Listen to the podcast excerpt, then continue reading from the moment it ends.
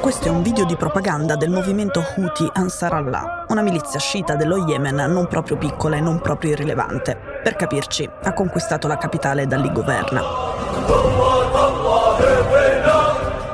Il video è tutto effettato e girato bene. Si vedono i miliziani col fucile che marciano, poi una spiaggia magnifica e poi tantissime barchette con issata sopra sia la bandiera yemenita sia la bandiera palestinese che sguazzano per il Mar Rosso e fanno i dispetti alle navi più grandi.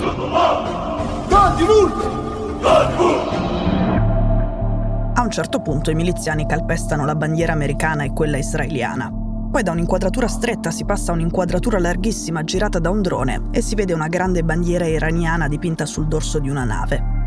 In sintesi, i nemici di Ansar Allah sono gli Stati Uniti e Israele. Gli amici, i finanziatori e gli addestratori di Ansar Allah sono gli ayatollah iraniani. Ora, il coro che accompagna il video dice O Palestina siamo arrivati, Allah è con noi e altri motti così. Le grida minacciose dei gruppi islamisti che, come Hamas, fanno parte dell'asse della resistenza che ha la sua testa a Teheran non sono una novità.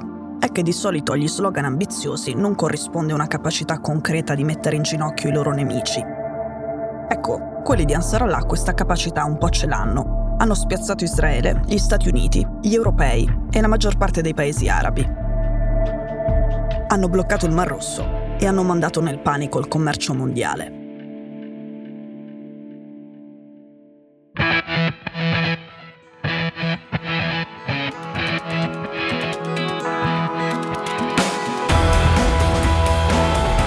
Sono Cecilia Sala e questo è Stories.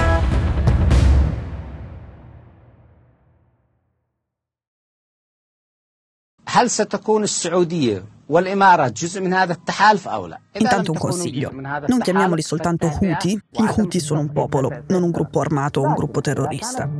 Chiamiamoli Ansar Allah oppure il movimento Houthi Ansar Allah. Questo che sentite è uno dei portavoce. Venerdì la seconda più grande compagnia di trasporto container del mondo, la danese Maersk, ha smesso di navigare il Mar Rosso per paura. Nei giorni seguenti si è aggiunta la MSC, cioè la più grande compagnia del settore al mondo, che è di proprietà della famiglia più ricca della Svizzera, gli Aponte, che però non sono svizzeri ma napoletani. Poi si sono aggiunte la tedesca Apagloid, la BP, la CMA CGM, in sostanza tutti i giganti globali del trasporto marittimo. The Palestinian flag is painted onto a Houthi helicopter as they film themselves taking over a cargo ship in the Red Sea il problema di questi giganti è semplice. Non vogliono correre il rischio che qualcuno dell'equipaggio si faccia male e non vogliono correre il rischio di vedere affondare le loro navi da decine di milioni di dollari che a loro volta trasportano carichi milionari. Il fatto è che all'imbocco del Mar Rosso passi davanti alle coste dello Yemen e dagli gli Houthi di Ansar Allah ti sparano addosso droni esplosivi e missili sofisticati, quelli prodotti o modificati in Iran. Lo fanno, spiegano, in conseguenza della loro alleanza con Hamas e in solidarietà con tutta Gaza. Una volta che tu, nave mercantile, sei in quella situazione, le navi da guerra italiane, europee, americane, arabe che pattugliano la zona provano a difenderti, ma spesso quelli di Ansar Allah sparano così tanti proiettili che non si riesce a intercettarli tutti. Esempio, la nave cargo britannica Number 9 ora rischia di affondare per i colpi che ha subito è una nave trasporta container da decine di milioni di dollari oltre al valore del carico. E anche le altre due, la Unity e la Sophie Seconda, che viaggiavano vicino, sono state danneggiate. Tra le proprietà delle imbarcazioni, del carico e le bandiere, le navi sarebbero ricollegabili a 14 paesi e nessuno di questi è Israele. Però una delle compagnie proprietarie ha sede alla Disraeli House di Londra e forse gli islamisti, leggendo Disraeli, hanno capito male. Ecco, all'inizio l'obiettivo dichiarato di Ansar Allah erano le navi riconducibili agli israeliani e anche interdire il porto israeliano del sud, quello di Eilat che affaccia sul Mar Rosso.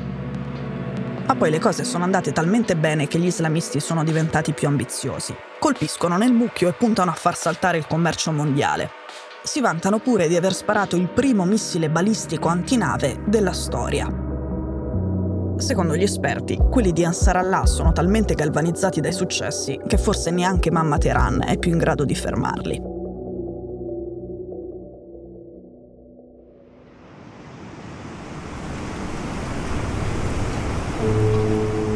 Ora, non c'è bisogno di spiegare quanto sia fondamentale il Mar Rosso per il trasporto delle merci nel mondo.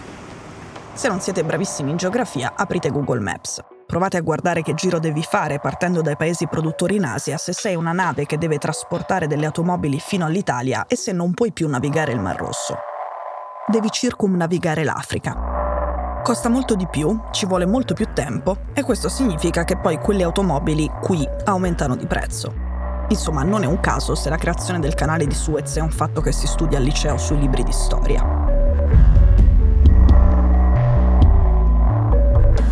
Ora, il Mar Rosso va dal canale di Suez a nord fino allo stretto di Bab al-Mandab a sud. Le coste dello Yemen affacciano su quello stretto e da quel punto sulla mappa Ansar Allah spara addosso alle navi.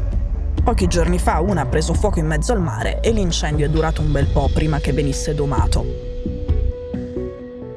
Tutto questo non è ovviamente un problema soltanto per i paesi come il nostro che affacciano sul Mediterraneo. L'Arabia Saudita, per dire, esporta buona parte del suo petrolio attraverso il Mar Rosso.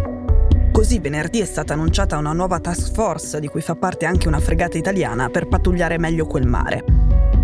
Ma quelli di Ansar Allah non sembravano troppo intimiditi. Soltanto sabato mattina hanno sparato 14 droni e hanno promesso di continuare a colpire una nave ogni 12 ore.